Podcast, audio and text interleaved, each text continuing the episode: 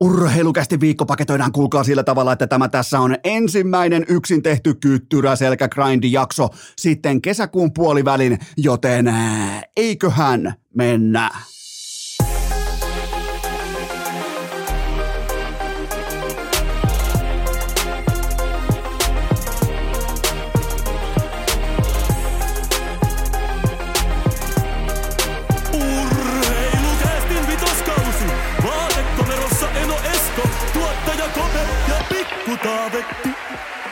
Tervetuloa te kaikki, mitä rakkahimmat kummikuuntelijat. Jälleen kerran urheilukästin pariin on perjantai 14. päivä lokakuuta ja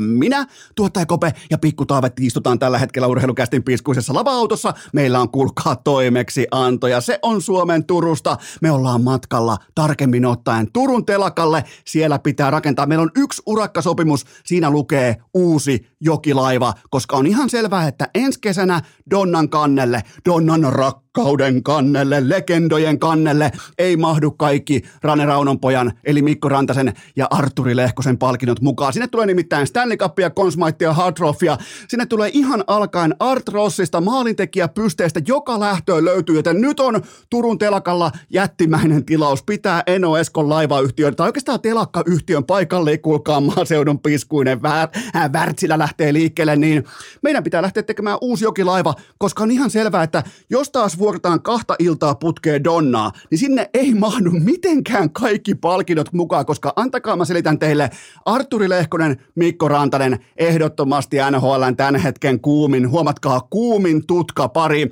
ja jopa myös kovin, koska aina pitää ottaa, siis kun puhutaan Rane Raunonpojasta ja kuoleman arkkitehdistä, niin totta kai pitää laskea mukaan sekä jääntaso että off-ice dominanssi. Joku teistä saattaa ehdottaa mukaan vaikka, no miten McDavid ja Trisaitelin alkoi, että miten Connor McDavid ja Leon Trisaitel, että kyllä aikamoinen nousu 3-0 tappioasemasta 5-3 voittoon, niin miksi et en ole heitä noteraa, niin antakaa kun mä selitän, minkä takia Rane Raunonpoika ja kuoleman arkkitehti on kuumin ja kovin kombo tällä hetkellä NHLssä, koska mukaan pitää totta kai laskea sekä jääntaso että off-ice toimintaa. Otetaan pelkästään McDavid ja miten, miten tavallaan niinku, minkä kokoluokan nöösipoika se onkaan.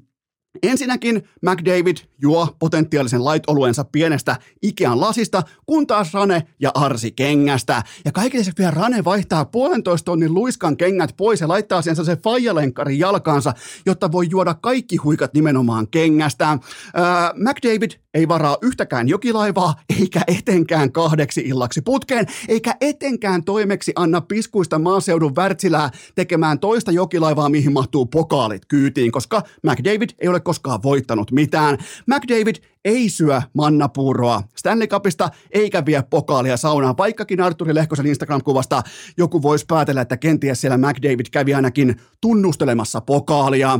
Ää, ja sitten vielä se Conor McDavid tai Leon Draisaitl ei esiinny Ruisrokin päälavalla JVGn kanssa. Eli aika kylmä tällainen viiden kohdan tsekkauslista. Ei, ei, ei ja vielä kerran ei. Ää, yhteenveto Lehkonen 164 maalin ja Rane Raunon poika 328 ykkössyötön tahdissa. Tahti ei valehtele. Mä voin niinku, me, me voidaan olla kaikista asioista, me olla eri mieltä tai voidaan tehdä eri, erilaisia niinku, voisiko sanoa silmäanalyysejä, olla Ika, olla Arttu Viskari ja ketä tahansa, mutta data ei ikinä valehtele. Jumalauta, Rane Raunon poika 328 ykkössyötön tahdissa. Jos noista neljästä passista, mitä se antoi avausilta oikein banner nighttiinsa, niin jos niistä pitäisi oikeastaan kolme sellaista ihan täysin vapauttavaa syöttöä, siis sille, että kaverille jää mitään mu- muuta tehtävää kuin laittaa kiekko nuottaa. Siis ihan uskomattomilla syötöillä kausi käyntiin Mikko Rane Raunonpoika Rantaselta ja mm, Oikeastaan tässä kohdin urheilukästin tietojen mukaan koko jääkiekko maailmasta voi löytyä vain yksi kombinaatio, joka haastaa Rane Raunonpojan ja kuoleman arkkitehdin. Se ei tietenkään ole McDavid eikä Drysaitel, koska ne on ihan nöösipoikia. Tämä kompo kuuluu seuraavasti. Where Aika kova kompo, otetaan uudestaan.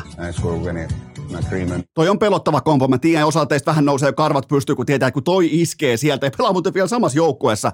Mutta joka tapauksessa Colorado Avalanche aika hyvässä tikissä. Useimmiten kun aletaan laittaa sormusta sormea ja aletaan laittaa viiriä kattoon, niin sehän on täyttä housua paskomista se alku. Me ollaan nähty sitä läpi urheilukentän vuosikaupalla, varsinkin amerikkalaisessa urheilukulttuurissa. Mä en tiedä, mikä siinä on, mutta kun viiri nousee kattoon, niin se tuote siellä kentällä useimmiten ihan täyttä roskaa. Mutta nyt laitettiin munat luukkuun välittömästi, että Chicago Blackhawks, okei, ei ole mikään mittari, ei välttämättä nyt edes AHL, mutta joka tapauksessa tuolla hyökkäyskoneistolla, joka tapauksessa siis kun vaikka kyseessä on koko NHL vasta kahdenneksi kymmenenneksi arvokkain, siis dollarimäärässä arvokkain hyökkäys, niin herra Jumala, mitä tuotantoa ne pystyy lyömään pöytään. Ja Arturi Lehkonen, laittakaa kaikkiin fantasy-liikoihin, kaikkiin fantasy chat-ryhmiin. Arturi Lehkonen tämän kauden tarina. Se on ihan selvä. Siis nyt on ukko, aina puhun puljun syöttötuolista tai puhun siitä tai tästä syöttötuolista tai mitä vaikka Kasperi Kapasella on ollut urallaan, niin nyt on Arturi Lehkonen grindannut itsensä kypäräsilmillä, selkäkyttyrällä siihen positioon, että hän on valmis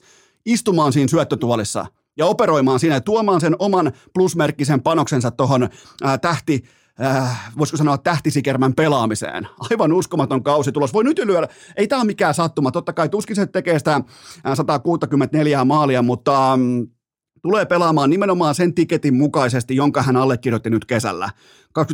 22,5 miljoonaa, oliko neljä vai viisi vuotta, no ihan se ja sama, koska raha on niin saatanasti, että No, no raha on sen verran noilla pojat, että pystyy toimeksi antamaan mut ja tuottaja Kope ja Pikkutaavetin tekemään telakalle uuden jokilaivan niille. Donni, Donnan kansi kuulemma ei enää riitä. Molemmat laittoi samaan aikaan viestiä, että ei meille enää Donna riitä, että meillä tulee kuokaan. Niin, niin, niin, aivan kyllä. Joten tota, mä oon valmis uhrautumaan. Mä menen tekemään niille uuden laivan, koska nyt tulee pokaalia sisään. Tulee jumalauta, tulee pistepörssin voitosta, maalipörssin voitosta, tulee Stanley Cupia, Hard Trophya, Consmaitia, joten ää, tässä määrin torstai-aamu meille kaikille oli aika lailla mieletön. 2 235 aamu, muistakaa 235 tuotteet, kaikki koirien sadetakit, kaikki muukin löytyy, upeat vauvan podit löytyy osoitteesta hikipanta.fi. Sitten meidän matka jatkuu Turun telakalta suoraan läntiseen New Yorkiin, vaihdetaan lava-auto pois ja otetaan urheilukästi muilutuspaku tilalle kyydissä edelleen. Sinä, minä tuottaja Kopea Pikku Taavetti. Tarkemmin kohdistettuna me ollaan matkalla Buffaloon, eli mm, me koko nelikkö, minä, sinä, tuottaja Kopea Pikku Taavetti, me lähdetään nyt kuulkaa allekirjoittamaan ensimmäinen NHL-sopimuksemme, koska siellä on ilmasta rahaa jaossa, ei tarvi mitään muuta kuin ilmaantua paikalle. Matias fucking Samuelson. Sun ei tarvitse tietää, kuka tämä on. Sillä ei ole mitään merkitystä, kuka tämä jätkä on.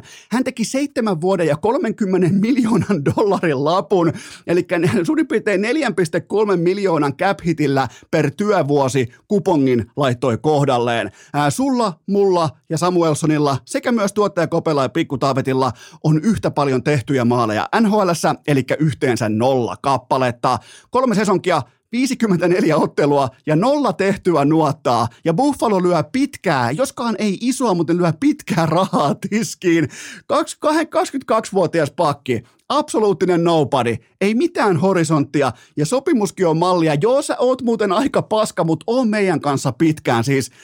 Samuelson tienaa enemmän kuin Colorado Avalanchen Devon Taves ja Samuelsonilla on NHLssä tehtyjä maaleja vähemmän kuin Tavesillä on Stanley Cup-sormuksia. Ja sitten ihmetellään, minkä takia Buffalo on tällainen vitsi niin kuin se on. Siis just täältä näyttää heikon itsetunnon heitteelle jätetty urheiluorganisaatio, missä häntä heiluttaa koiraa. Ja annetaan siis, kuvitellaan, mietitkö, jos jos sä löydät itses positiosta, jossa sä luulet olevas organisaationa selkä seinää vasten jonkun saatana Matias Samuelsonin kanssa, jossa, josta ei ole mitään takuita sen puolesta, että se pystyy edes pelaamaan NHLssä. Sä laitat suoraan seitsemänvuotista liuskaa eteen. Jätkästä, jos ei ole mitään takuita, että pystyykö se pelaamaan NHL vai ei. Joten tässä on se kun kiirehditään tekemään pitkiä sopimuksia, jos ihan vakavissaan puhutaan, silloin kun keskimäärin organisaatiolla on kiire maksamaa pitkää rahaa pelaajalle, jolla ei ole mitään näyttöjä, potentiaalia tai CVtä, niin useimmiten kyseessä on silloin heikon itsetunnon urheiluorganisaatio, jolla on mystisesti sellainen sisäänrakennettu paniikinomainen kouristuskiire tarttua seuraavaan oljenkorteen. Mä voin luvata, että fiasko jatkuu. Urheilukääst! Muistakaahan sitten salunoissa ympäri Suomen, että pianisti ammutaan aina ensimmäisenä. Mutta, mutta, mutta tähän välikköön on teille huippunopea kaupallinen tiedot ja sen tarjoaa EA Sports. It's in the game. NHL 23 löytyy nyt kaupoista. Ei mitään muuta kuin kaupan kautta peleille. Rane, Arsi, Tutka, pari testiä. Molempien arvosana pitää tai reitinki pitäisi olla tänä aamuna se ihan normaali 99, koska ne tuo mukaan Suomeen ensi kesän tuo tulee Hard Trophya jokaiseen lähtöön, joten kaveriporukka kasaan, jotain hyvää syötävää, ehkä pizzaa tai siipiä, kunnon trash talk, muistakaa trash talk ennen NHL 23 pelejä, ennen kaikkea niiden jälkeen. Lähettäkää kuvia teidän NRS etupeista nyt, kun kaikilla on se peli tästä perjantaista, koska se löytyy kaupoista. Se löytyy nyt kaupoista, ihan kaikki versiot, ne löytyy nyt kaikista kaupoista, menkää ostamaan, menkää hakemaan, menkää löytyy Pleikkarille, Vitoselle, Neloselle, Xboxille, mille tahansa mööpelille. Voi pelata jopa kohta käkikellolla.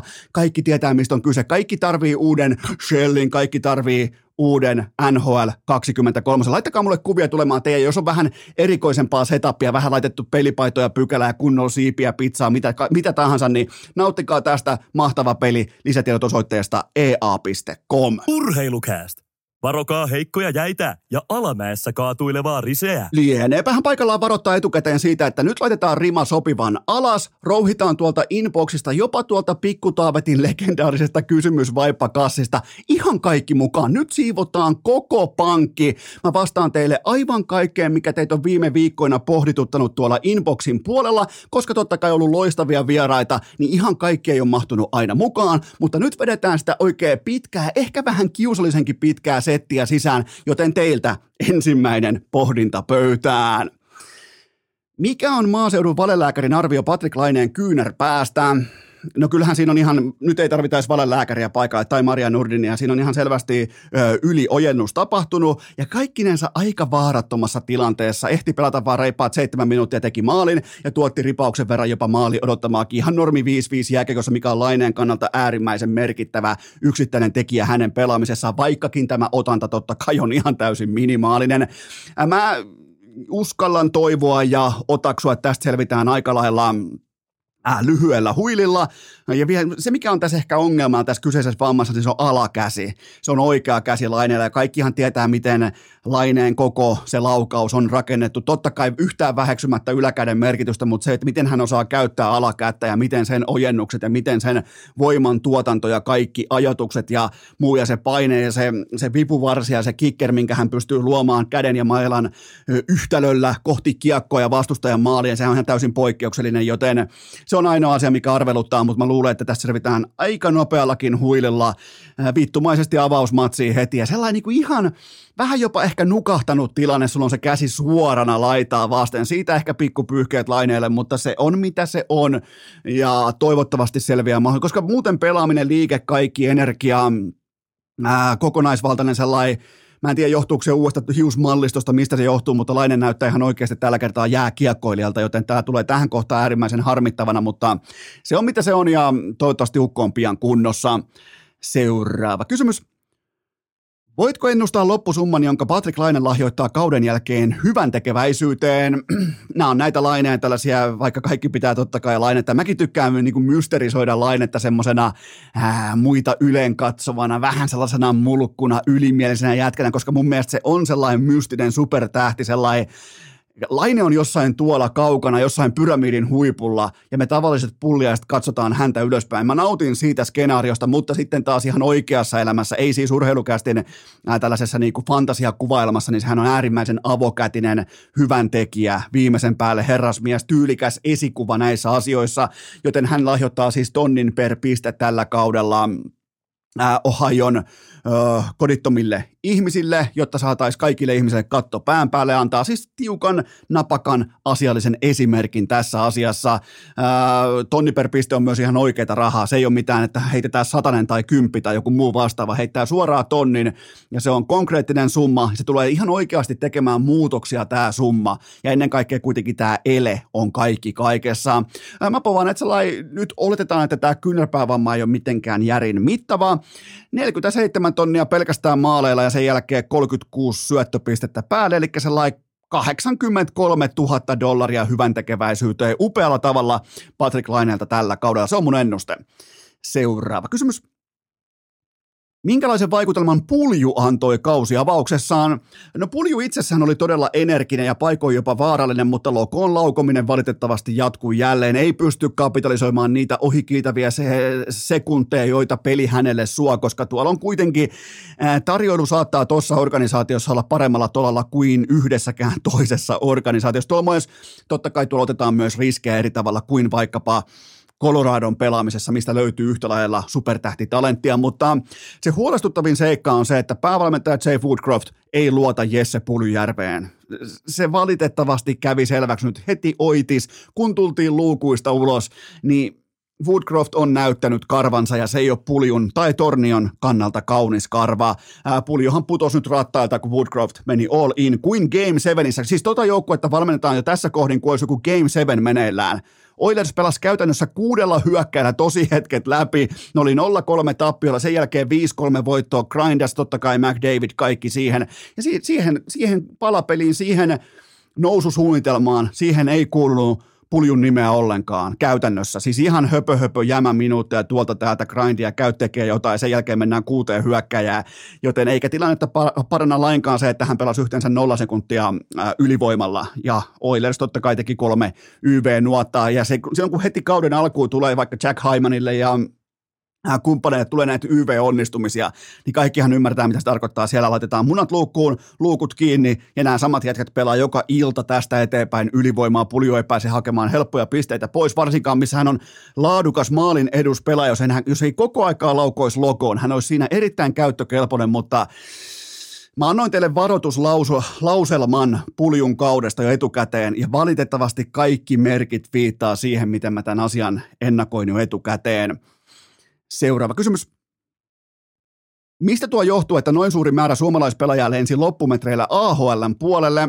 No pääosin se johtuu siitä, että sinne lähdetään ilman minkään näköistä suunnitelmaa tai valmiuksia ihan oikeasti tehdä sitä kaikista merkittävintä ammattityöntöä sinne huippumegatasolle, missä sun pitää pölliä joltakin miljonääriltä pelipaikka, tai siis toisin sanoen työpaikka, sun pitää pölliä konkreettisesti leipää pöydästä. Sinne lähdetään ihan vähän niin kuin tyrkylle tai vähän niin kuin joskus jätkät menee baarin jälkeen, neljän jälkeen siihen baarin edustalle norkoilemaan ja seisoskelemaan, jos tarttuisi joku tyttö mukaan. No voi luvata melkein, että se jako on tehty jo siellä baarissa.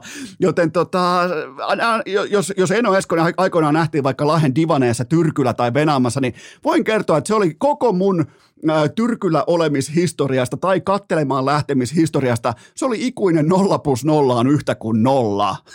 Joten sinne lähdetään vähän niin kuin lottokupongin kanssa tarjolle NHL, että josko nyt tulisi vaikka kahdeksan loukkaantumista, josko, siinä on hirveästi tällaisia jos, joskos-tyyppisiä konditionaalilauseita, että jos toi tapahtuu noin ja toi dominopalikka kaatuu tonne, niin mulla saattaisi olla sauma tuolla.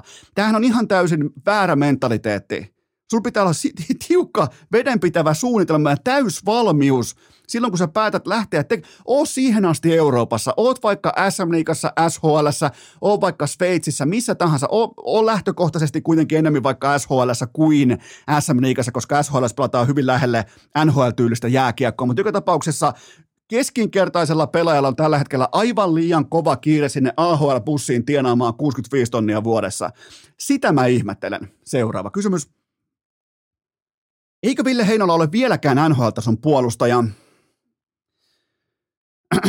No tavallaan Heinolan NHL-ura lyötiin sillä sekunnilla jäihin, jopa pakastimeen, kun Winnipeg valitsi hänet kesän 2019 draftissa. Vain 25 erillistä näytön paikkaa, alkuunsa jopa lennokasta, ettenkö jopa sanoisi dominanssia ruukiena, ja sen jälkeen kuin yhtäkkiä hylätty ja virheelliseksi tuotteeksi todettu yksittäinen hankinta kautta pelaaja. Se on aina hankinta, kun varataan joku pelaaja. Niin miten ne voi olla 25 näytön paikan otannan pohjalta aivan pommin varmoja siitä, että tällä jätkällä ei riitä. Joten Jets, Winnipeg Jets, kaikki se historia voidaan heittää hevon vittu, mitä liittyy selänteeseen, kaikki näin. Se on meidän, mullakin on varmaan jossain vielä mummolan vintillä, mulla on jossain varmaan vielä Winnipeg Jetsin vaikkapa vyölaukku tai verkkarit. Se kaikki aika on ohi. Se on suomalaisten pelaajien hautausmaa. Seuraavaksi on vuorossa valitettavasti Brad Lambert, joka teki just tulokaslappunsa. Verratkaa tuossa kuvassa, tulokaslappukuvassa Lambertin, no voisiko sanoa iloisia, lapsen intoisia silmiä siihen parin vuoden päähän, kun on silmistä kaikki energia imetty helvettiin, joten mm, Jets ei ole, se ei ole se paikka, mihin sä toivot, että sä suo, nyt on riittävästi otantaa. Laine, Heinola, Vesalainen, Kohton Lambert, kaikki nämä. On ihan riittävästi otantaa. E, e, ei meidän tarvitse enää tietää lisää tästä organisaatiosta. Se ei vaan toimi. Jotkut asiat elämässä ei vaan toimi. Ja tämä on yksi niistä. Joten mä, mä povaan samaa kuin Juuso Välimäelle. Heinola tulee pelaamaan jossain toisessa NHL-organisaatiossa itselleen NHL-laatupelaajan statuksen. Seuraava kysymys. Lähtikö Toronto Maple Leafs oitis Conor Bedard tankille? Ai jumalauta. Mutta tavallaan kyllähän siellä lähdettiin välittömästi tankille, koska hankittiin maalivahti, joka ei saa mitään kiinni. Siellä oli pakitkin hyökkäjinä, kuten vaikka Mitch Marner oli yhtäkkiä hyökkäjänä. Ää, siellä oli kammottavan surkea yksi varmaan NHL modernin historian heikoimmista pakistoista vastassa. Ja ne ottaa L mukaan, ei ainoastaan tulostaululla, vaan kiekon hallinnassa ja maali odottaman luomisessa. Ihan uskomaton L, siis jättimäinen L, jälki jälleen kerran Auston Matthews kiikareilla. Kyle Dupas varmaan miettii, että pitäisiköhän maksaa lisää jollekin jollekin hyökkääjälle. Ylivoimaisesti NHLn arvokkain hyökkää, hyökkäyskalusto ei saa mitään aikaa noin sysikammottavan paskaa pakkikuusikkoa vastaan, joten mä oon valmis painaa paniikkinappula. Mä, itse asiassa nyt just haen varastosta, mä haen paniikkinappulan tähän ja painan sitä, se on siinä. Noin, mä haen Toronto Maple Leafs paniikkinappulan esiin siis. Ettehän, ja Matt Murray, valitettavasti ei saa yhtään mitään kiinni. Se on nyt jo parisen maalia. Eka matsin jälkeen se on pari maalia jo talolle velkaa. Ei, ei. Se, sit, siitä ammutaan kiekkoa läpi. Voin nyt jo kertoa, että tämä ei tule toimia. Mä voin nyt jo ensimmäisenä ja kaikkien muiden medioiden pitää sitten kreditoida urheilukästiä raporteissa, mutta mä voin ensimmäisenä mediana u- uutisoida koko maailmassa, että tämä ei tule toimimaan. Matt Murray ei tule saamaan mitään kiinni. Mä oon nähnyt riittävästi ja mä tiedän riittävästi. Säkin tiedät riittävästi. Sulla on otantaa viimeiseen neljään puoleen vuoteen Matt Murraystä. Ja se ei ole kaunista otantaa, joten pitääkö olla yllättynyt? Ei tarvi pitää pientä taukoja sen jälkeen. Jatketaan. Urr! Urheilukääst! Yli 20 minuutin mattotestejä sekä alle viiden tunnin Finlandia hihtoja tehtaan takuulla. Tähän välikköön mulla on teille huippunopea kaupallinen tiedot ja sen tarjoaa urheilukästin ylpeä pääyhteistyökumppani Elisa Verkkokauppa. Menkää osoitteeseen elisa.fi kautta urheilukäst. Mä en välttämättä edes kerro tarkasti, että mitä siellä on. Mä voin vaan luvata teille, että Elisa on kaivannut yhteistyössä mun kanssa sinne kaikista parhaat alennukset, mitä vai voitte löytää. Ne löytyy osoitteesta elisa.fi kautta urheilukäst. On nimittäin kännykkää, on kaiuttimia, puhelimia, on tietokonetta ja ne on vain teille. Kukaan muu ei pääse sörkkimään sen myös takaa sen, että varastossa silloin on teille sitä materiaalia, on sitä tuotetta, kun menette laittaa tilausta sisään. Se tarkoittaa myös sitä, että se tuote tulee todella nopeasti kotiin. Joten menkää osoitteeseen elisa.fi kautta urheilukäästi, kattokaa itse, koska se on, se on se osoite. Kun tarvitsee jos mietit vaikka jotain elektroniikkaa tai alennuksia ja parasta hintaa, sä löydät sen osoitteesta elisa.fi kautta urheilukäästi. Siellä on kännykkää, kaiuttimia, tietokoneita. Ne voi olla just sulle se helmi helmi, mitä sä etsit tähän syksyyn, joten elisa.fi kautta urheilukääst. Urheilukääst! Hyvästä ja erinomaisesta voidaan toki debatoida, mutta paskan! Sen tunnistaa aina. Raapaistaanpa suoraan seuraava pohdinta tiskiin. Mihin Sebastian Aho tarvitsee erillistä laukauskoutsia?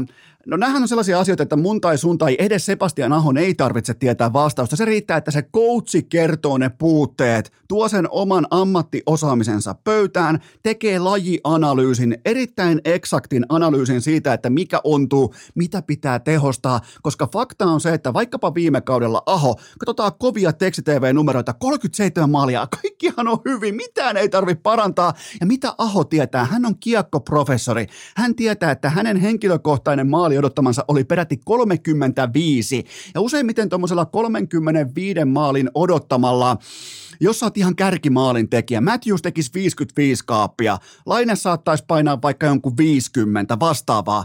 Aho teki tiukan itsekriittisen analyysin, että hei, tämä ei riitä, mulla on 37 maalia 35 kaapin odottamalla. Ja he, e, e, eikä siihen tarvita professoria paikalle kertomaan, että että joku ontuu. Se voi olla totta kai varianssia, se voi olla epäonnea, se voi olla tolppa sisään, tolppa ulos, mutta Aho ainakin haluaa tietää sen, että jos on, jos asia on, tai niin jos, jos kyse on laukauksen laadusta, niin hän haluaa tietää sen. Hän haluaa, hän haluaa välittömästi alkaa sen kanssa töihin. Hän tienaa 42 miljoonaa tästä diilistä. Hän haluaa investoida mihin? No omaan firmaansa. Näin toimii huippuälykäs, huippuammattilainen Sebastian Aho.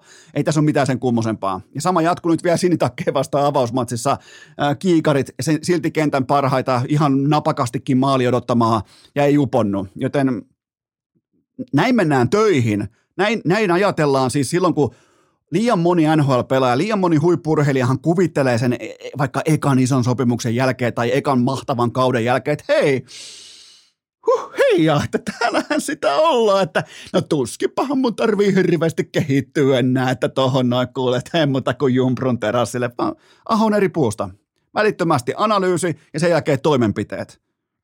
Siitä on kyse. Ja se erottaa just nämä ahot ja rantaset ja Barkovit hyvin pitkälti muista. Y- yhtään keltään Heiskaselta tai Hintseltä tai kumppaneilta mitään pois ottamatta, mutta sille on olemassa standardi, mikä kuitenkin erottaa keskimäärin tämän pyramidin huipun siitä seuraavasta tasosta. Seuraava kysymys.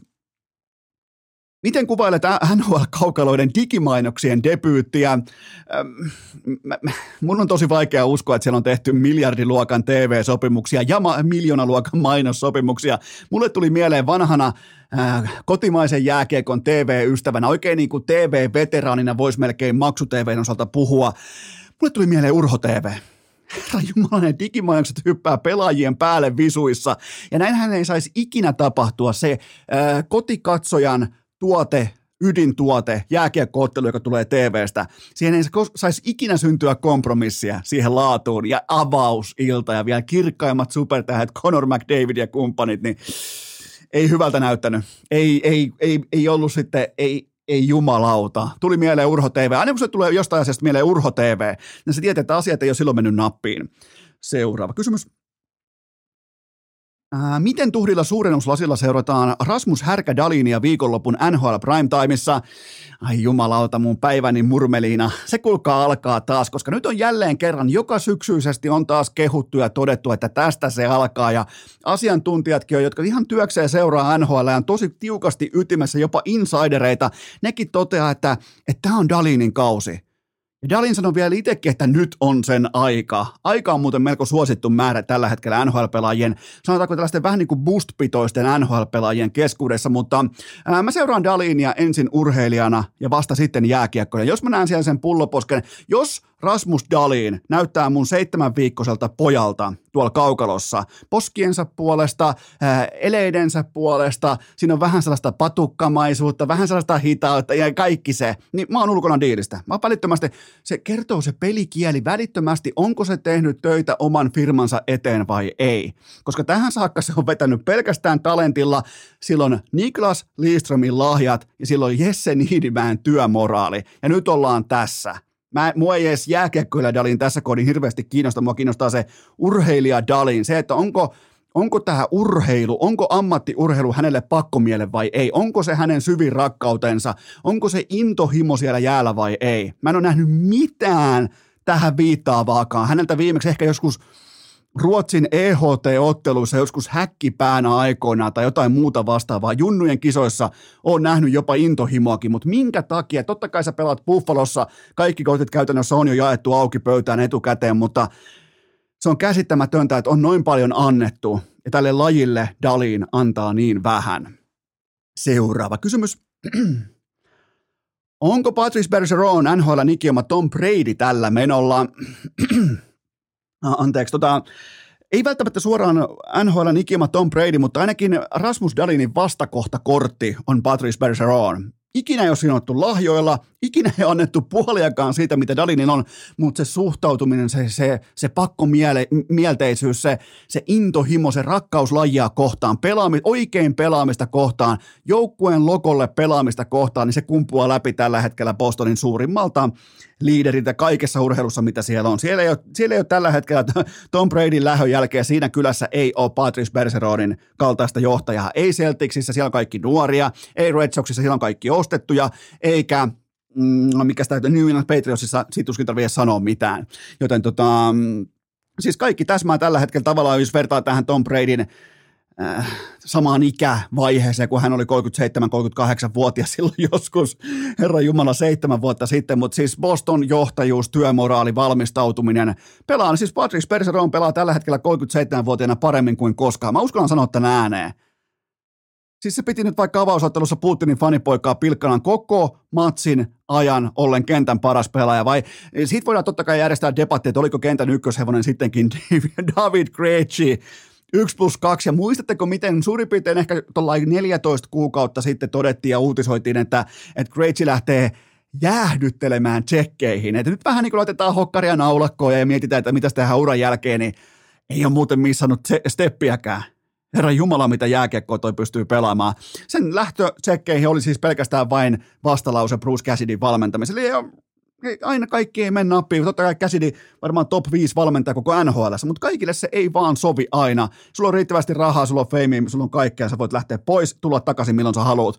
Ja Greatsi teki just näin. Ja on ihan siis suoraan, varmaan yksi NHL voi olla yksi johtavista kakkosenttereistä tähän kauteen, mutta erittäin hyviä merkkejä Bostonin kannalta on se, että toi pysyy balanssista. Balanssista toi porukka ilman Brad Marshantia ilman Charlie McAvoita.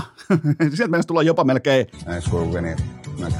Melkein jopa tolle linjalle lähti Charlie McAvoin kanssa, mutta on erittäin vakuuttava on Patrice Bergeronin tasosta tällä hetkellä.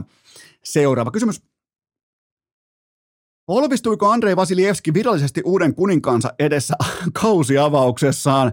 No siellähän pommitettiin samasta luukusta kiekkoa läpi tuttu kilpipuoli ja tämä on Rangersin vuosi, eihän mikään pysäytä Rangersia tällä kaudella. Ja äh, mun mielestä on erheellistä edes verrata mitään pandemia-ajan fraud muka muovimestaria nykyhetken Rangersiin, joka on siis ensi kesän aito oikea mestari, samoin kuin Colorado Avalanche on tällä hetkellä aito oikea hallitseva mestari, mutta joo, oli tota, oli siinä Vasilievskilläkin, siis Rangers oli todella hyvä, siis todella laadukas, kokonaisvaltainen ja Vasilievskihan oli ainoa syy, minkä takia toi ei ollut, ei ollut tennislukemat, joten oli se, oli se kuitenkin aika hyvä siellä. Mutta siitä mä nautin, että on mukamas keksitty, että se murtuu kilpipuolelta ja taas meni kaksi kiekkoa kilpipuolelle, mä nautin siitä. Mä nautin narratiiveista ja siitä, että ylireagoidaan, niin mä sytyn siihen, mutta on toi silti aika hyvä. Pakko vielä myöntää, että se on aika hyvä, mutta onneksi tämän pandemia-ajan huijausmestari oikein sai kunnolla pelillisesti selkäänsä Rangersilta. Seuraava kysymys. Palkitaanko Mika Zibanejad tällä, tällä menolla Kainuun maakunnassa vuoden urheilijaksi? Sitä mä ihmettelen, että kauan, kauan keskimäärin Kainuussa ja Paltimo, Paltamossa vaietaan tästä asiasta. Miksei häntä haalita omaksi pojaksi? Siis se piti tampaa täysin pilkkana ja hattu jäi tolppaan, tulkotolppaan kiinni.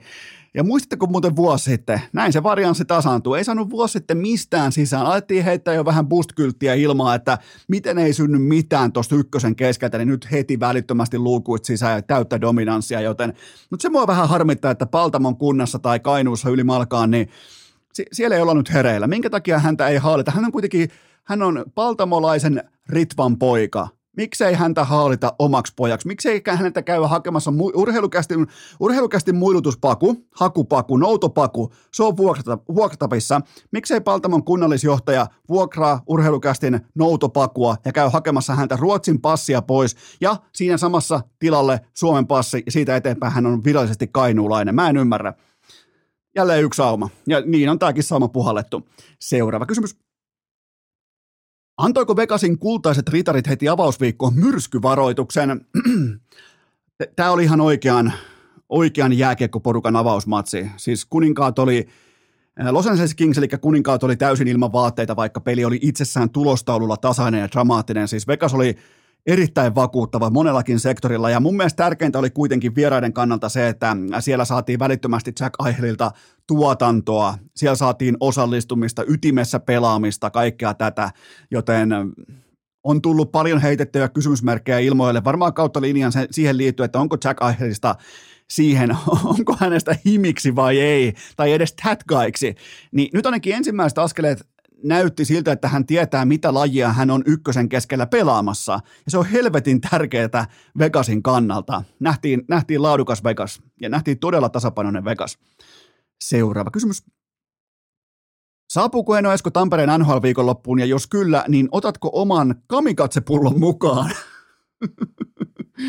Kamikatsepullo mukaan. Mä luulen, että Tampereet löytyy kamikatsepulloja ihan riittävästi tohonkin viikonloppuun, mutta itse asiassa mä tuun perjantaina äh, työkeikalle. Tullaan Kulpetin kanssa sinne sitten ja siellä on, äh, on Rane, Arsi Tutkapari, toivottavasti Lainekki täydessä tikissä sillä hetkellä niin kuin hyvin todennäköisesti myös on. Äh, nyt on muuten sauma voittaa VIP-lippu Kulpetilta. Se on, se on siellä jaossa nyt tämän koko viikonlopun. Taitaa olla muuten, olisiko jopa maanantaihin saakka vai mihin saakka se on? Taitaa olla maanantaihin, jopa tiistaihin saakka toi kampanja tulilla. Kannattaa käydä tsekkaamassa VIP-liput talteen tähän kyseiseen otatukseen Coolpetilta, koska se kuulostaa aika hyvältä toi.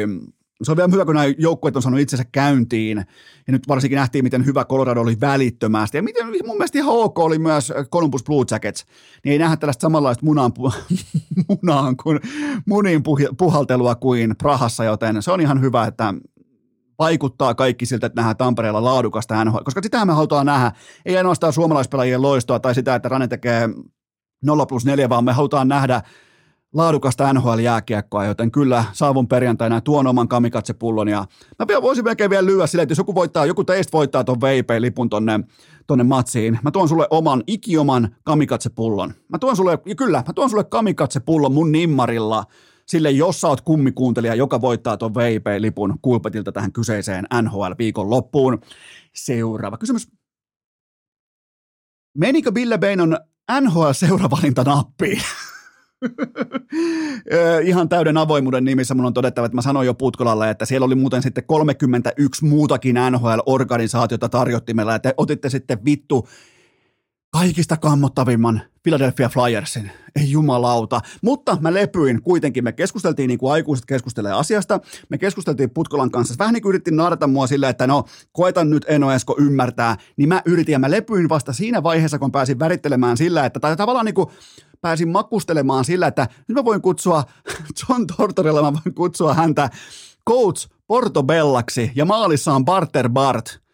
Jumalauta, siinä on mun kombinaatio, mutta, mutta joo, itsehän vihaan kaikkea, mitä Flyers edustaa, mutta silti totean, että komeet on takit. Se on, se on niinku, kun otetaan ihan täys objektiivinen linja, olematta kummankaan fani niin Flyersin kuin Bille Beinon, ihan siis journalistis, journalistisella objektiivisella linjalla totean vain, että on komeet takkeja, mutta se, että niissä on Flyersin logo, niin ei saatana, pidetään pieni tauko ja sitten jatketaan. Urheilukääst! Selitykset yhtä korkeavivahteisia kuin Makulla ja Anni Marilla. Tähän välikköön teille kaupallinen tiedot ja sen tarjoaa Elisa Vihde Viaplay nyt kulkee. Nimittäin tuolta kanavalta voi katsoa myös Philadelphia Flyersin NHL-jääkiekkoa. NHL-kausi, se on nyt käynnissä viikonlopun primetimeissa lauantaina Buffalo, Florida. Parkov tekee jonkun kahdeksan Rasmus Dalinin miesvartiointia vastaan. Ja sitten on myös Philadelphia Flyers vastaan Vancouver Canucks. Sitten muuten voi tulla aika, aika niin tietyllä tapaa viihdyttävät matsit tullaan varmaan näkemään, kun niihin osaa suhtautua oikein. Nimenomaan Rasmus Dalinin äh, konttaaminen, Parkovin dominanssi, sitten totta kai Flyers suck, ja siihen ihan okolta näyttänyt Elias Pettersson ja, ja Vancouver Canucksin tällainen kaahausjääkiekko. Se voi tehdä aika hyvän lauantai-illan NHL primetimeen viaplay.fi. Muistakaa NHL Valioliika Bundesliga F1 UFC.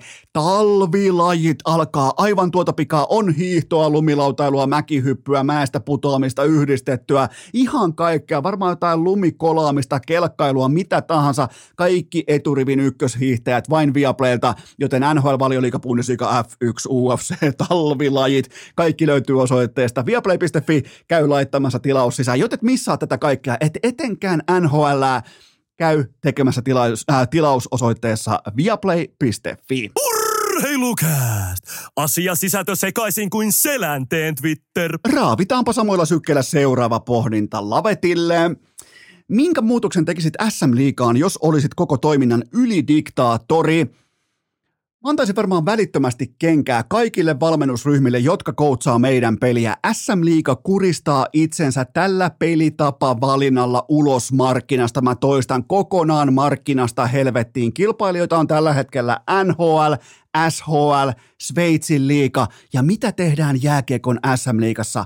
palautussyöttöjä meidän peliä, viivelähtöjä, viuhkalähtöjä, pelin tunteen vapaaehtoista murhaamista suurin piirtein seitsemän kertaa per joukkue per erä. Se on yhtä kuin 21 kertaa per joukkue. Se on yhtä kuin toisin sanoen suurin piirtein 42 kertaa per ottelu. Otetaan ilmapallosta ilma ilmat pois. Mennään puhaltelemaan muniin sinne maalin taakse. Tällä hetkellä merkittävin väline tai objekti kentällä tuntuu olevan se saatana oma maali, jota voi käyttää jonkinnäköisenä suojasatamaan, että nyt se paha, paha, tuhma vastustaja ei voi suorittaa aktiivikarvausta, kun me tehdään täältä, sanotaan se yhdessä, me tehdään viivelähtö. Miettikää mitä hevon paskaa. Se ei ole noiden pelaajien vika. Tuolla on suurin piirtein 300 ammattijääkiekkoilijaa. Se ei ole niiden vika, ne on kahlittu. Ne haluaisi pelata kuten ulkojäällä, koska jääkiekossa on se vittumainen puoli puoli. Kun sä olet ylipassiivinen tai siis taktinen, se tarkoittaa sitä, että pelistä kuolee se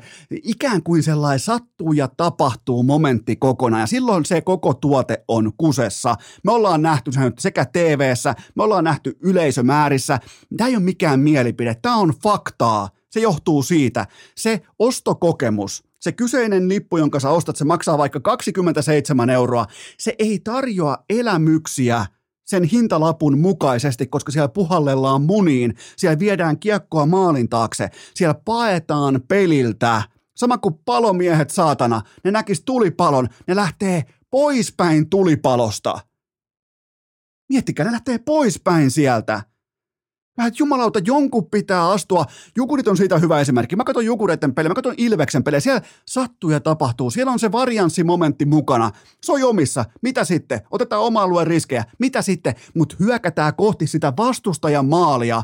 Ei pidetä omaa maalia turvasatamana, ihan kuin olisi joku saatanan ala-asteen leikki menossa, että käydään hakemassa rauhassa vauhtia jostain ja sen jälkeen kikatetaan ja hihitetään, kun Maikka sanoo, että nyt saa hyökätä.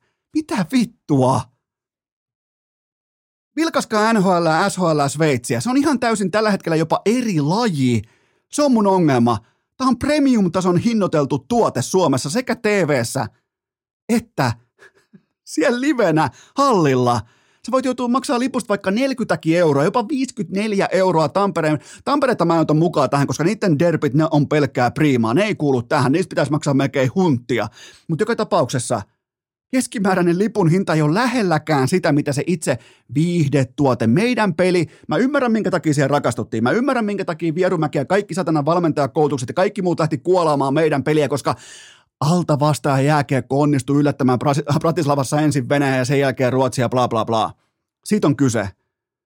Tuo pelaa tällä hetkellä jääkiekon SM Liigassa 15 joukkuetta, joista kaikki kuvittelee olevansa alta vasta. Ja kattokaa vaikka, miten, miten paljon tunnetta tarjoaa tällä hetkellä vaikka Oulun kärpät.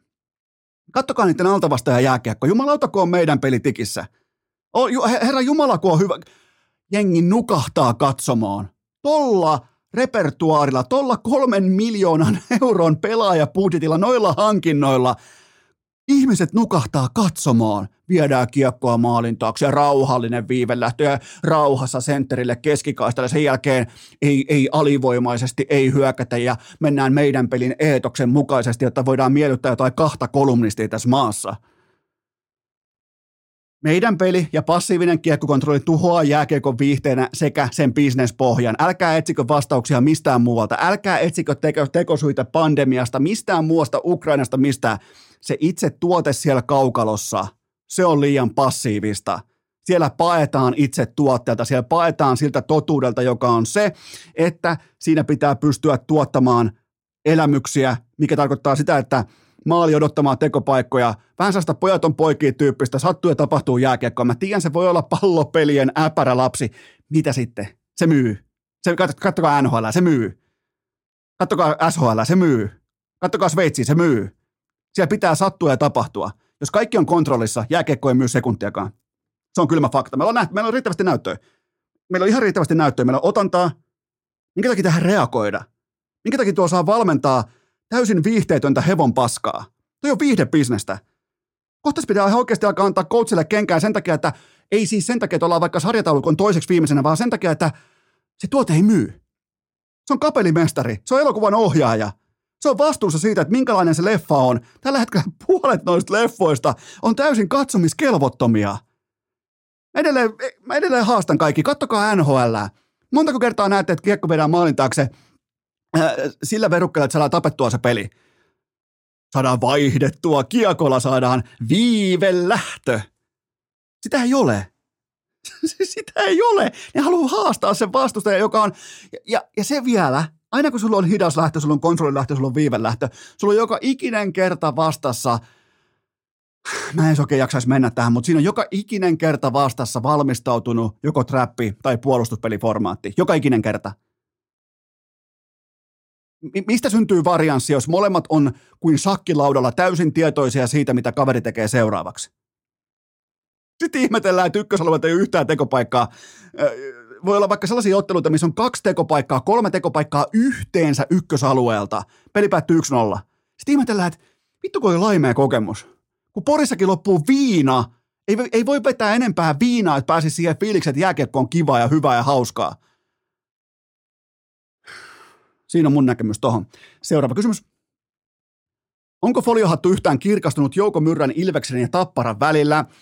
Itse asiassa on, ja mulla on teille lisää raastavia faktoja. Myös Antti Pennanen on kuulkaa nähty Paadella hallilla, ja vieläpä kuulemma kesällä Juuse Saroksen kanssa – että ei Penanenkaan nyt ihan täysin puhdas pulmanen tässä diilissä ole, mutta otetaan nyt ihan sykkeet alas. Siis minkä takia, kertokaa mulle nyt, minkä takia myös kakkosvalmentaja Marko Ojanen sai kenkää? Ja minkä takia toimitusjohtaja Risto Jalo oikein painottamalla painotti sitä, miten sopimukset nykyään tehdään äärimmäisen, jopa kyseenalaisen aikaisessa vaiheessa. Kelle teidän miestä Risto Jalo puhu siinä tilanteessa? ettei vaan olisi puhunut Jouko Myrrälle, jolla on sopimus valmiina veri, äh, verivihollisen kanssa. Ja tähän vielä päälle aggressiivinen linja. Jos se, jos se siirtyisi vaikka SHL tai se siirtyisi vaikka Sveitsiin tai se siirtyisi vaikka saatana Saipaa tai johonkin kalpaan, niin luuletteko ihan oikeasti, että Risto Jaloa tai Ilves-perhettä kiinnostaisi pätkääkää se? Siellä totta kai valmennettaisiin kausi loppuun saakka, toistot sisään ja tulos on mikä on mutta jos se on se verivihollinen, jos sä siirryt vaikka Liverpoolista Evertoniin, niin sä et todennäköisesti saa samaa kohtelua. Siis tää on ihan selvää. Tää on ihan se, tää on ainoa looginen skenaario jatkumo. Tappara teki Myrrälle kummisesta tarjouksen ja koko korttitalo kaatu. Ja mulla on vielä tähän lisää.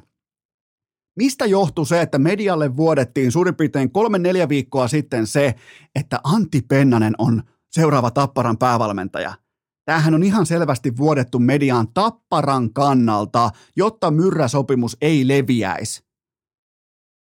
Tämä on ihan selvää peliä. Tässä on aika monta pokerihanskaa luettavissa. Ja, aika, ja tämä on ainoa skenaario, mikä pitää vettä siis logiikan kannalta. Ja tämä selittää Ilveksen aggressiivisen linjan. Ja sen, minkä takia Risto Jalo oikein painottamalla painotti sopimusten tekemisen ajankohtaa, kun hän oli just heittänyt ei ainoastaan Jouko Myrrää, mutta myös mystisesti kakkosvalmentajan ovesta ulos. Se johtuu totta kai siitä, että myös Mark Ojasella on sopimus Tapparan kanssa. Siinä on hankittu koko tämä, tai siis tämä laadukas kombinaatio, Myrrä Ojanen. Jumalautako. Ja, ja mun foliohattu tämän tiimoilta, se on tällä hetkellä äärimmäisen luottavainen, se on mielenkiintoinen ja Tampere pyörittää suomalaista jääkiekkoa ihan mennen tullen. On sitten totuus ihan mikä tahansa, tämä on se tuote, jonka mä ostan. Seuraava kysymys. Kirjataanko HCTPSlle kansitakkien palusta W vai L? Nyt kirjataan äärimmäisen harvinainen TPSn W, siis todella, todella dynaaminen paluu ja kaiken kaikkiaan vielä upea, hieno tuote ja ei mitenkään ylihintainen, koska nyt on loppunut purjehduskausi, niin kellä tahansa siellä on varaa se 199 euroa upeeseen klassiseen kansitakkiin, joten ja tässä on jälleen kerran, reagoidaan siihen, mistä kansa ehkä aluksi vähän vitsailee, sen jälkeen ne on tosissaan, tuodaan tuote markkinoille ja W-tauluun. Se on siinä, ei tämä ei ole vaikeaa ja HCTPSlle verrattain harvinainen, verrattain har, harvinainen merkintä voittokolumniin. Seuraava kysymys. Pitäisikö Saipan hankkiutua eroon Pekka Virrasta? Voidaan aloittaa ihan numeroista. Mitä hän Virta tienaa? Arvaillaanpa hieman. Mestarikoutsi, meritoitunut päävalmentaja, yksi suurimmista, sanotaanko nimistä suomalaisessa pääsarja jääkiekossa tällä hetkellä kenties jopa historiassa. Mä sanoisin, että hän tienaa vähintään tuommoisen 11 tonnia per kuukausi bruttona vähintään, ehkä 12-13.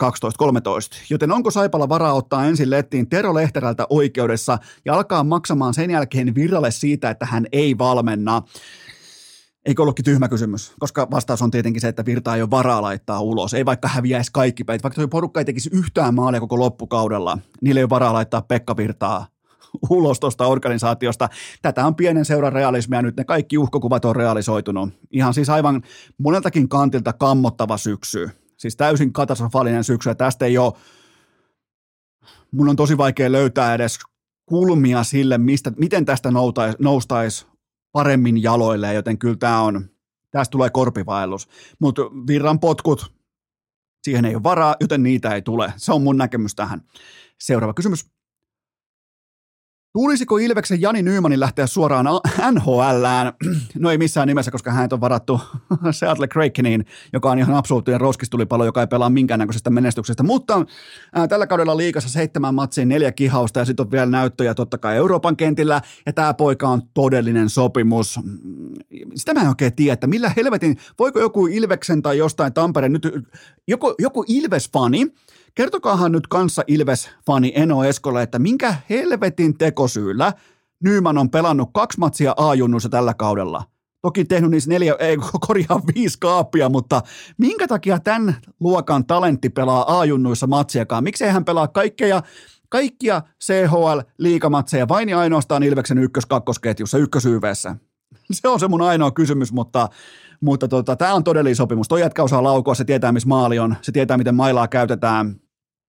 Tän, Jani Nymanin osaketta mä ostan tässä ja nyt ja tuntuvasti. Ne on toki aika, pikkuhiljaa aika kalliita, mutta joka tapauksessa mulla ei ole mitään syytä epäillä, etteikö tämä olisi NHL-tason maalintekijä tämä poika. Seuraava kysymys. Miten olet valmistautunut Noora Rädyn ja Pasi Mustosen ratkaisevaan häviä ja jättää kaupungin otteluun? Ai että, tämähän tässä vielä luupukin. Mutta tuliko siis kellekään yllätyksen, että Pasi Mustonen on mulkku? Tämä on kyllä tämä Noora Rädyn kirja, tämä on mielenkiintoinen ja, ja, ja tämähän on ihan oikea tarina. Nykyään tehdään, joku on viikon jossain ja sen jälkeen tulee jostain kustannustoimittajat viestiä, että hei, pitäisikö laittaa kansiin toi sun tarina.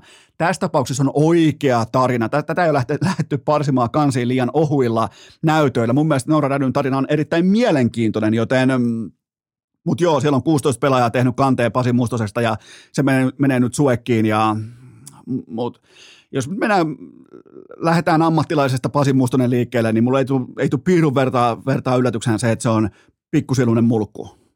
Näin voisin kuvailla ammattilaisena Pasi Mustosta, näin jääkiekkoanalyytikkona. Se sen jääkiekko on fiasko, sen johtamistapa on heikko, ja sen sielu on pieni tuossa ammatissa, ja sehän ei riitä mihinkään. Ihan, se on mun mielestä mahtavaa, että nämä naiset, nämä 16 rohkeita naista vaatii faktojen saapumista ulos tämän asian tiimoilta, ettei koko paskaa, nyt varsinkin kun mm aivan vihkoa, siellä lähdetään, lähdetään äh, häihin kesken turnauksen, kaikki tämä, niin pöytä puhtaaksi. Ihan siis kaikki paska kaivetaan esiin, koska vain sen jälkeen voi rakentaa jotain kestävää. Koska nyt on nähty pohja, nyt on nähty suomalaisen naisjääkekon pohja tuloksellisesti, joten kaikki paska pöydälle ensimmäisenä aivan sysikammottava heikko, pieni valmentaja, heittomerkeissä valmentaja Pasi Mustonen ensimmäisenä hirteen ammatissaan. Sen jälkeen voidaan miettiä muita asioita. Ja toi muuten toi Noora Rädyn kirja löytyy Nextorista. Saatte kuusi viikkoa ilmaiskuuntelua. Se, ottakaa, se, ottakaa se osoite talteen, vaikka tämä on, Nextorin mainospäivä edes, mutta se on nextori.fi kautta urheilu. Eli Noora Rädyn kirja on nyt siellä Nextorista kuusi viikkoa ilmaiskuuntelua nextori.fi kautta urheilu kaikille uusille asiakkaille. Seuraava kysymys. Pitääkö olla huolissaan, kun Iivo puhui näin alkukaudesta Viaplaylle? mä oon henkilökohtaisesti, mä oon huolissaan, koska nyt pitää saada ehdottomasti Vieremän sonni taas suututettua. Siellä oli koirat ja kaikki mukana studioilla ja pelkkää hymyilyä, joten nyt viimeistään rukalla sukset ristiä yhden sanan vastauksia, niin saadaan taas Iivo kultaraiteelle. Tämä on arvokisavuosi. Nyt ei voi lähteä hymyille Viaplayn haastatteluihin, joten tarvitaan vihanen suututettu Iivo, joten tota, mä oon valmis. Mä voin itse tulla suututtamaan Iivon, mä en tarvi mitään muuta mukaan kuin mun kamikatse siipika, siipikastikepullon, ja se on siinä. Iivo muuten halusi korjata faktoja. Hän ei tilannut kahdeksaa kamikatse siipeä, vaan hän tilasi kuusi. Ja niistäkin toki L-tauluun, mutta toisaalta se, jos se tuo kultaa Planitsasta, niin se on pieni hinta, mutta Iivo halusi korjata faktoja. Mutta joo, kyllä tarvitaan nyt suututettu Iivo viimeistään rukalla. Se oli hienoa. Ai että oli kaunista, kun tuli yhden sanan vastauksia. Ja oli muuten, eräs podcast oli muuten oikeassa, että mistä on kyse. Totta kai se on siitä kyse. Ja niin pitää ollakin. Töissähän tässä kuitenkin kaikki ollaan. Seuraava kysymys. Onko vika minussa vai Remissä, kun luuli, että hän postasi Instagramiin röntgenkuvan kullistaan?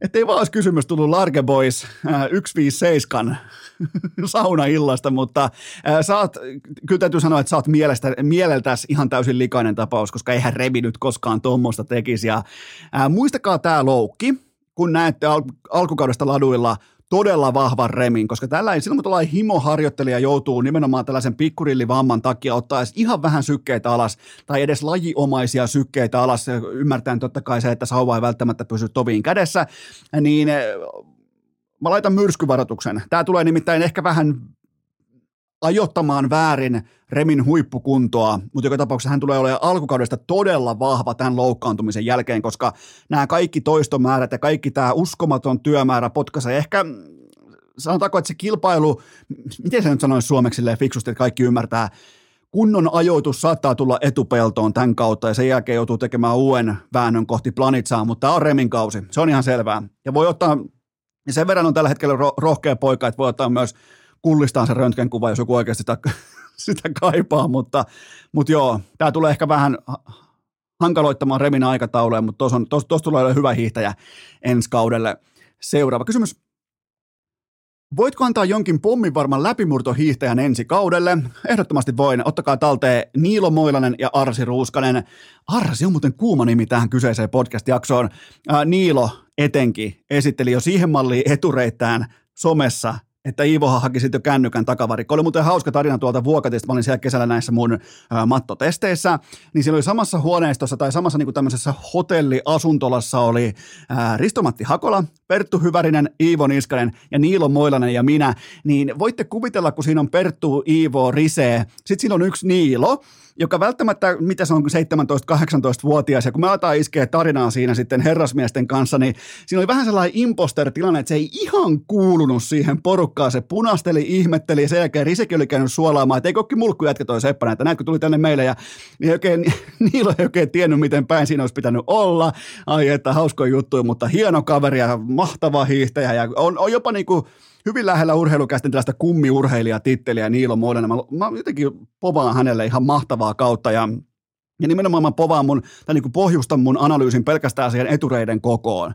On nimittäin, on, oh herra Jumala, kun on tykistö valmiina, niin tommonen, mutta joo, laittakaa talteen Moilanen ja Ruuskanen. Seuraava kysymys. Pitäisikö Venäjä päästä mukaan kansainvälisille kilpahiihtoladuille? Ähm, tämä tuntuu nyt olevan mediassa pinnalla päivästä toiseen ja mä voin nyt antaa tästä vastausmallin kaikille kansainvälisen ää, tason maajoukkueurheilijoille Suomessa. Kun teitä nyt tunnutaan, että kysytään tätä kysymystä vähintään kerran ää, viikossa, niin tässä on teille, ottakaa kopipastella talteen tämä kyseinen vastaus. Se kuuluu näin. Venäjä ei kuulu mukaan, koska urheilu on siellä murhaavan diktaattorin tärkein poliittinen ase suhteessa hänen orjuutettuun kansansa – Kalju Hitler on raiskaaja, murhaaja sekä akuutti uhka koko Euroopalle, eikä yksikään hänen fanitytöistään tai fanipojistaan kuulu mukaan kilpaladuille. Siinä on teille valmis lausunto. Saa käyttää ja on melkein jopa pakko tässä tilanteessa. Seuraava kysymys. Onko Ville Touru Iltasanomien salainen ase hiihtotaistelussa Iltalehteä ja Santtua vastaan? siis Touruhan oli ihan villinä. Siis to, Touru on tällä hetkellä suorastaan villi-ihminen. Siellä on jodista alkaen kaikki tiukat kysymykset pöydässä kaikille maajoukkueen hiihtäjille. Ehittekö käymään hakemassa jodia? Ja siis täytyy laittaa punakynällä tällä hetkellä Ville Tourun nimi jos ei nyt valmiiksi ollut mukaan jo muistissa, mutta hiihtokausia Ville Touru. Mä en nimittäin oottanut, että tämä tulee tapahtumaan, mutta mä tervehdin tätä, tätä niin kuin erittäin suurella lämmöllä, että Touru on päästetty valjaista irti kohti hiihtosesonkia ja tästä tulee hauskaa.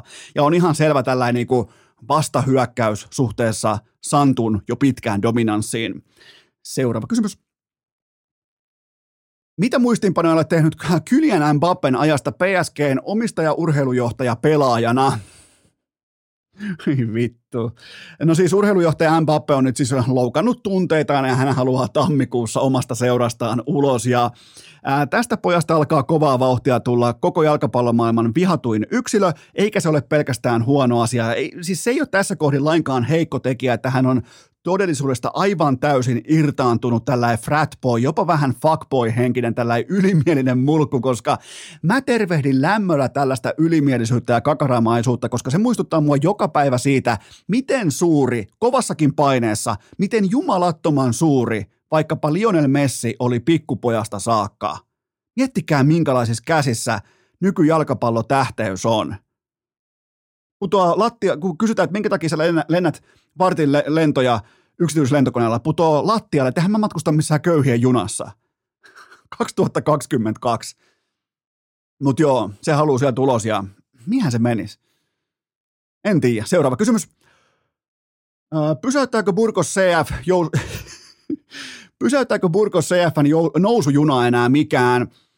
No keskiviikkona kliininen 1-0 vierasvoitto Andorrasta ja kaksi laukausta kohti maalia ja 17 pinnan pallon, pallon hallinnalla täydet pisteet kotiin. Burgos CF on La Liga 2 kivenkovassa sarjataulukossa nyt toisella sijalla.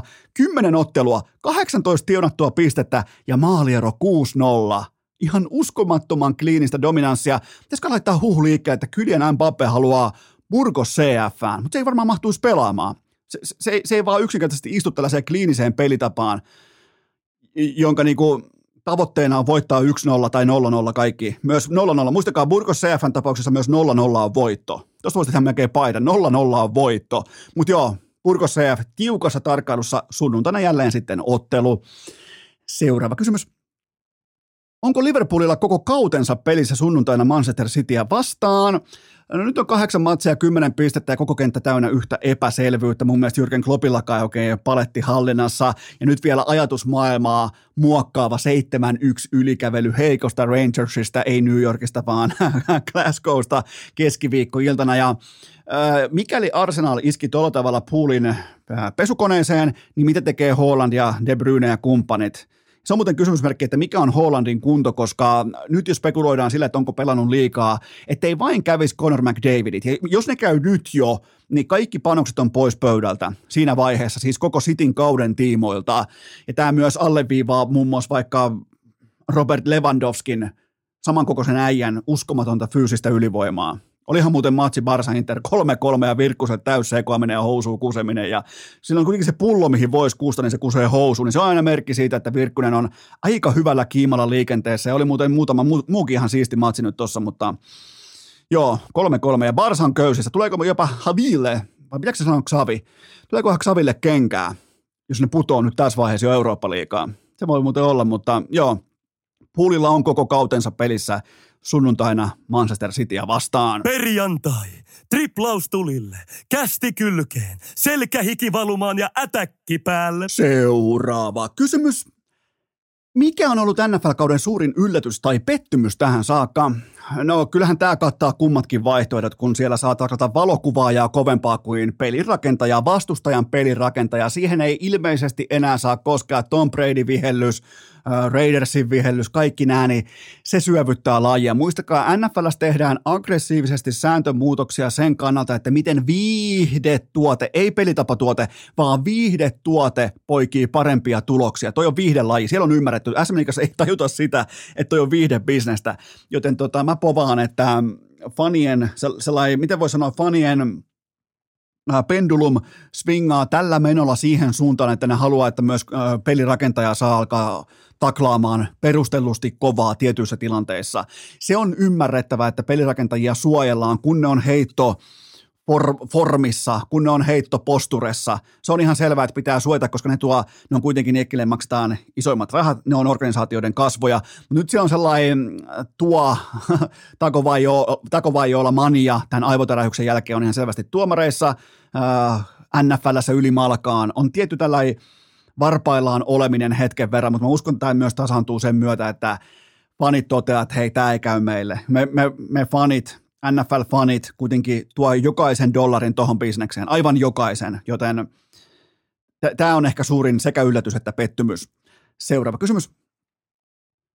Onko Victor Venba Nyama, Venba Nyama, opetellaan sanomaan, onko Victor Venba Nyama, Venban Myö, Venba, otetaan tuosta vielä oikein mukaan, otetaan, haetaan rytmi tuosta. Victor Venba Nyama, Venbanyama, Venbanyama, noin se lähtee. On, onko Victor Venbanyama NBAn seuraava him vai asemoiko hän paikkansa tätkaina?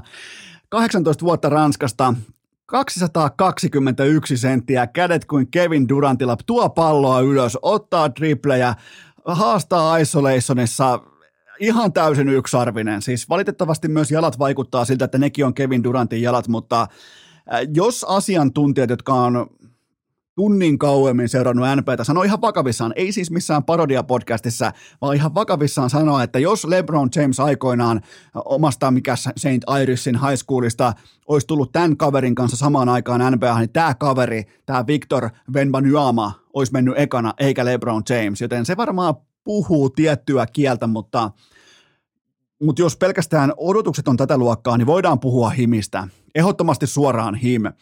Seuraava kysymys. Mikä on näin lopuksi lopullinen closing-lausuntosi Wilder Helenius-matsiin? Tätä onkin käy, käyty nyt koko viikko läpi ja mä otan Kulpetilta kiinni Heleniuksen kertoimen kuusi. Mun mielestä hän ei ole noin selkeä altavastaaja, koska hän on A parempi nyrkkeilijä, B hän on tehnyt töitä tätä hetkeä varten, kun taas Wilderilla hänellä ei ole mitään muuta kuin hävittävää tässä kohdin. Voi mennä shokkiin, paniikkiin, voi olla jälleen kerran väärä sisääntuloasu, mitä tahansa se jätkä on selittelijä, plus että se on katutappelia. Ja mulla on erittäin pikantti, sanotaanko, jopa tietyllä tapaa haavekuvasto siitä, että mun mielestä Robert Helenukselta voi löytyä samantyyppisiä aseita kuin Tyson Furyltä, nimenomaan nyrkkeilysilmä, ajoitukset, etäisyydet, kaikki, ja ne on myrkkyä Wilderille. Joten mä otan kulpetilta kiinni Helenuksen kertoimen kuusi, että hän voittaa tämän ottelun. Tä, tästä tulee hyvä. Mulla on tosi, mä en tiedä mistä johtuu, mutta mulla on tämän uuden Helenuksen kanssa – mun on luottamus todella korkealla. Ja mutta se on nyt viikonloppuna ja se tekee se. Sunnuntai-aamulla ollaan paljon viisaampia, että miten tässä lopulta sitten käy, mutta mä lähden, mä lähden kyllä talkoisiin, mä lähden Robert Heleniuksen kautta. Seuraava kysymys. Millä mielin odotat, odotat Suomen siirtymistä pelialan lisenssimalliin? No aika maltillisia täysin avoimin. Saadaan vihdoinkin nämä saatanan Pirkka-Pekka Peteliukset helvettiin kaikesta toiminnasta. Mä en edes viitti aloittaa mistään edunsaajista. On tää siis, tää on irvokasta, miten kaikki verenimiet ovat kääntäneet ajattelua 180 astetta sekä Sadekosken että Nummikosken puheenvuorojen jälkeen. Ja silloin kun kokoomus ilmoitti, että nyt muuten sitten mennään kohti lisenssimallia, niin yhtäkkiä alkaa edunsaajatkin olla sitä mieltä, että kyllä mekin ollaan, että kyllä näin ollaan samaa mieltä, että kyllä tulevaisuus on Euroopassa, että kyllä avoimuus on kaikki kaikessa. Voi vittu vittuu.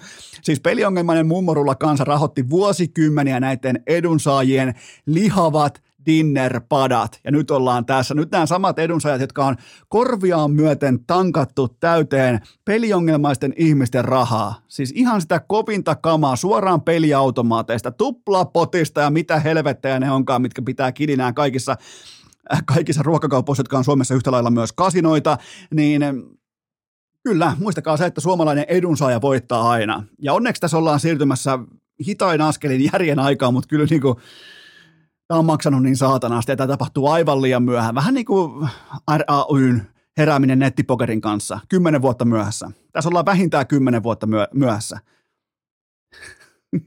Pirkka-Pekka Petelius on samaan aikaan puhumassa monopolin puolesta ja ottamassa Puffilta rahaa vastaan 120 tonnia siitä, että annetaan vähän, annetaan vähän lisenssiaffiliaattimalla ja siihen vähän laitetaan tulille ja omiin hahmoja ja näin. Niin, niin. On, siis tätähän tämä on tämä porsastelu ja toivottavasti Iltalehti ja kumppanit ja laadukkaat journalistit kääntää ihan jokaisen kiven.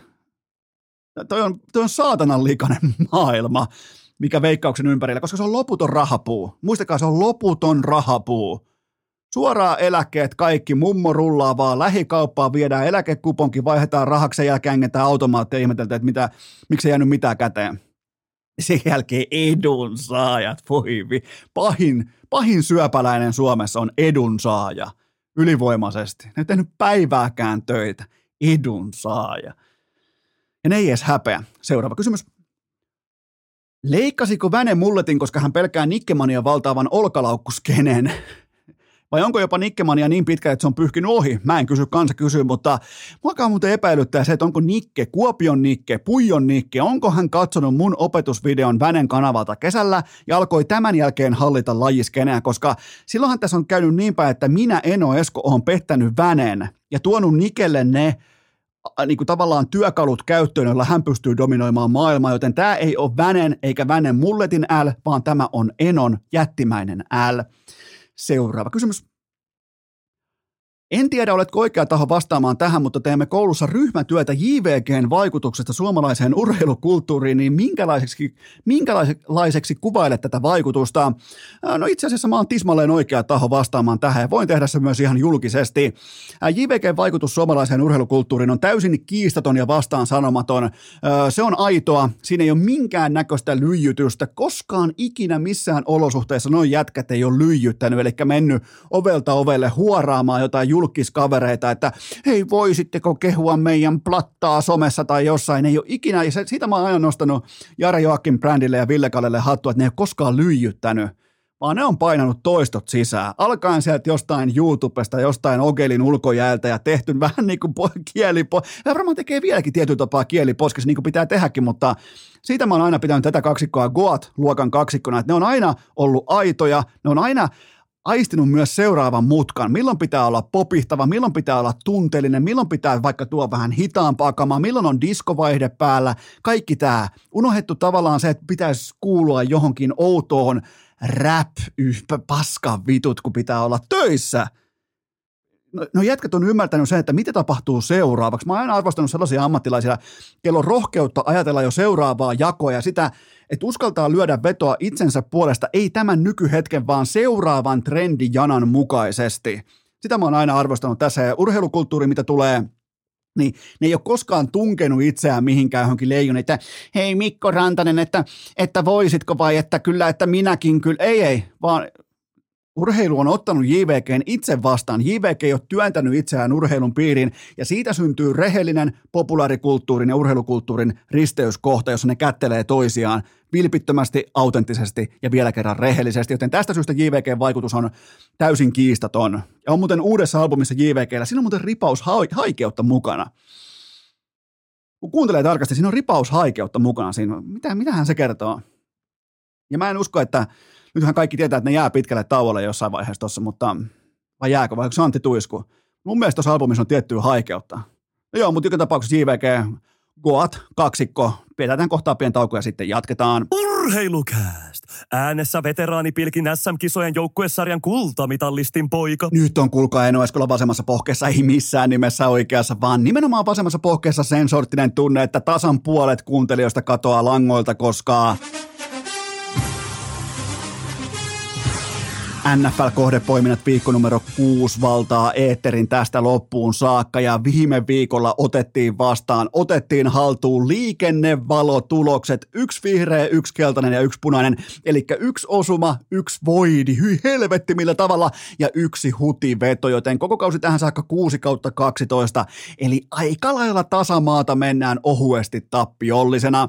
K18 hengessä 10 euron ilmaisveto jokaisen NFL-viikonloppuun Kulpetilta ja muistakaa myös Kulpetilta tämä Tampereen NHL-viikonloppuun on tarjolla ää, VIP, ei NHL-lippu, vaan nimenomaan VIP-lippu. Noi löytyy kaikki Kulpetilta, kuten myös nämä seuraavat kohteet, kaikki pelaaminen maltilla, älykkäästi ja K18. Ensimmäinen kohdekirjaus, onko suosikkikynä jo esillä, onko punakantinen vihko esillä. Ensimmäinen kirjaus, New York Football Giants, kotikenttä MetLife, plus viisi ja puoli pistettä vastaan saapuu Baltimore Ravens. Laatuporukka, laatuottelu sunnuntai-iltana kello 20.00. NFLssä kaikki alkaa aina kulttuurista enemmän kuin NHLssä, NPSssä, missään muualla.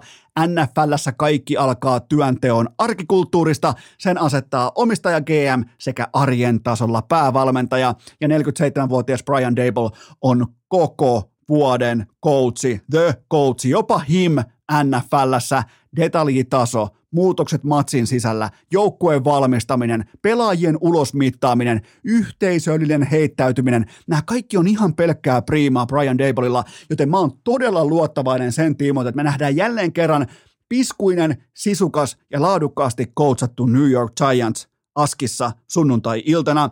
Ja tämä kohde perustuu pelkästään sekä kulttuurin lisäksi totta kai Tämä perustuu Giantsin juoksupelaamiseen. Tähän saakka NFLn toiseksi eniten edettyä jaardeja maata pitkin. Seikun Barkley ja Daniel Jones pitää pallon maassa, ja se on hyvä asia, ettei sitä tarvitse nostaakaan ilmaan, koska siellä ne tulokset on vähintäänkin välttäviä. Ja ennen kaikkea Giants pitää pallosta huolen vain 7,5 pinnaa driveista päättyy pallon menetykseen, kun taas Baltimorella vastaava lukema on peräti 20 prosenttia. Se on koko NFLn toiseksi heikoin noteraus.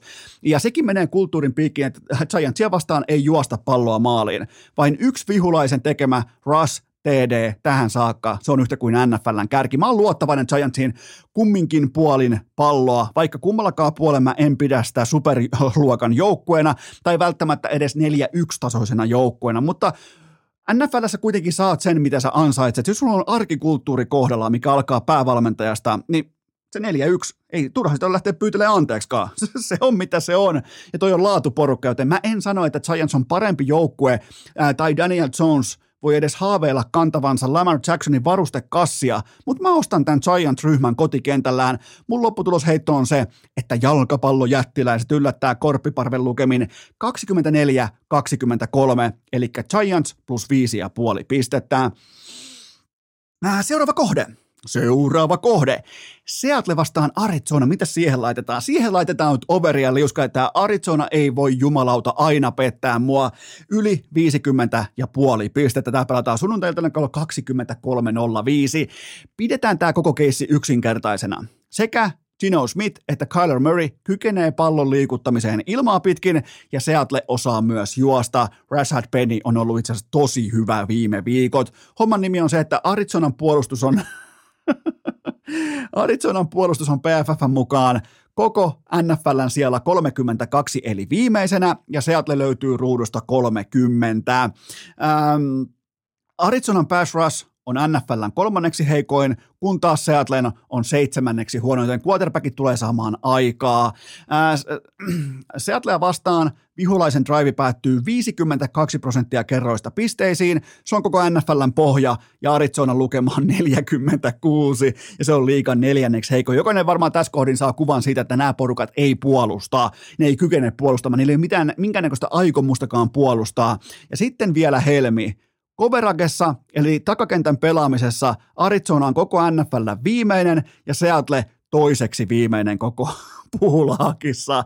Ja VR-osastolla mä otan jättimäistä iltapäivää DK Metcalfille, äh, Tyler Lockettille ja Hollywood Brownille, koska siellä ei ole minkäännäköistä takakenttää vastassa. E- e- e- eli nyt välttämättä... Ähm, nyt ei olla välttämättä sitä mieltä, että hyökkäykset on voimataloja, vaan puolustukset on ihan täyttä roskaa mun lopputulosheitto on se, että Arizona voittaa tämän rallattelukohtaamisen lukemin 31-28, eli over 50 ja puoli paunaa lipukkeelle. Sitten mennään Missouriin, ei Kansasiin, kuten olen joskus ehkä ounastellut, että Kansas City voisi olla vaikka Kansasin osavaltiossa, mutta ei missään nimessä ole, vaan ne on Missourissa.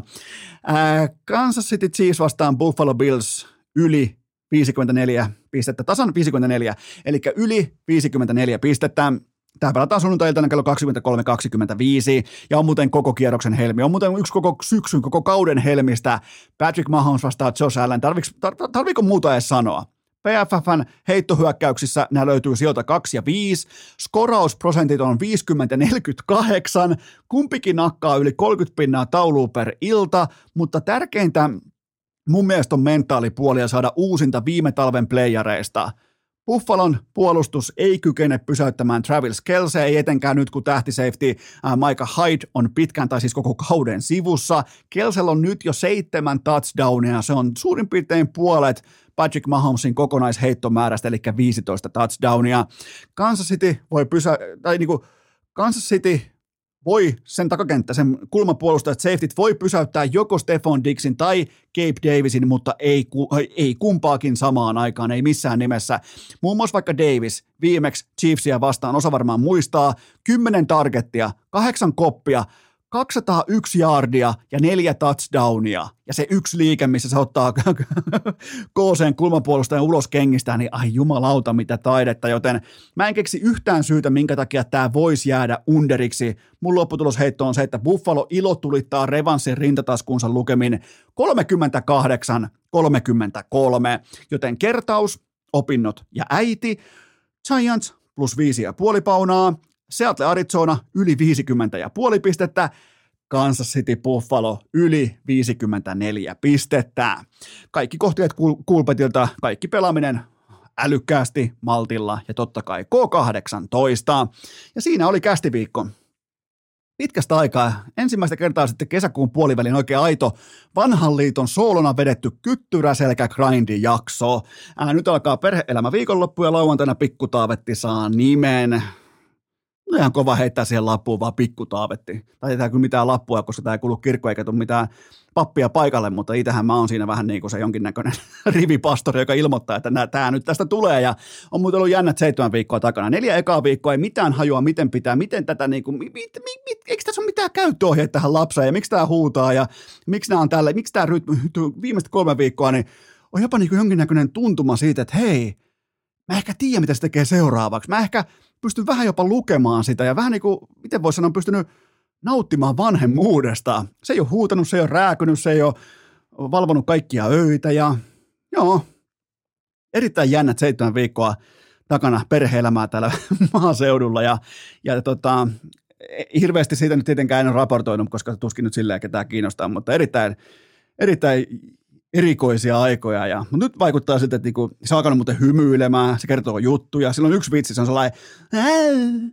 tolla vitsillä tulee koko ajan, joka kerta nauran. Nauran siis joka ikinen kerta, kun se heittää ton ja hymy perää tyyppisen vitsin. Se on, mä, mä oon helppo yleisö. Mä voin nyt myöntää, että mä oon tässä tapauksessa Pikku Taavetin tiimoilta, mä oon helppo yleisö. Toisaalta hänen isänsä myös painelee yhdellä vitsillä. Tässä on nyt kohta painettu 500 jaksoa samaa vitsiä pöytään, joten ei tässä niinku kuitenkaan poika ihan hirveän kauas puusta pudonnut, mutta ää, nyt ei myöskään tarvitse suositella kästiä yhdelle kaverille. Ei nimittäin tarvitse. Teitä on ollut ihan saatanasti langoilla nyt tämä alkukausi ja se on, se on teidän kunnia, se on teidän häpeä, on se sitten mikä tahansa, mutta teitä on ollut siellä ihan saatanasti. Se on, se on ihan kylmä fakta. Ja muistakaa kaikki tuotteet osoitteesta hikipanta.fi. Siellä on 235, siellä on koirien sadetakkeja jokaiseen lähtöön.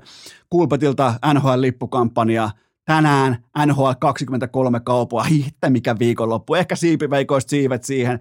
Dr. Oetkerin pizzaa, niin kyllä muuten tulee kaunis penkkiurheilu viikonloppu. Muistakaa käydä liikkumassa, kuntoilemassa, urheilemassa, muistakaa käydä laittaa toistot sisään, pikkuhikeä siihen, ai että se jotenkin hokat jalka, ei muuta kuin lenkkipolulle tai liikkuun, siitä tulee hyvä, hyvä kokonaispaketti ja kotiin sitten tuudin sinisen kanssa.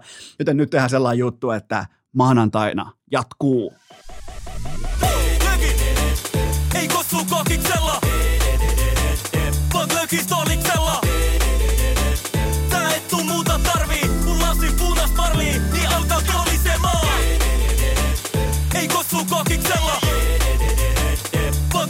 Glökistoliksella.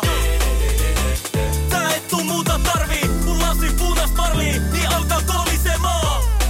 Kiitos, että olette pysyneet pykälässä tähänkin asti. Toivotan teidät kaikki tervetulleeksi myös jatkossa. Muistakaa nauttia elämästä arjen vastoinkäymisistä huolimatta. Allekirjoittanut kiittää ja kuittaa peliä. elämä jo tässä.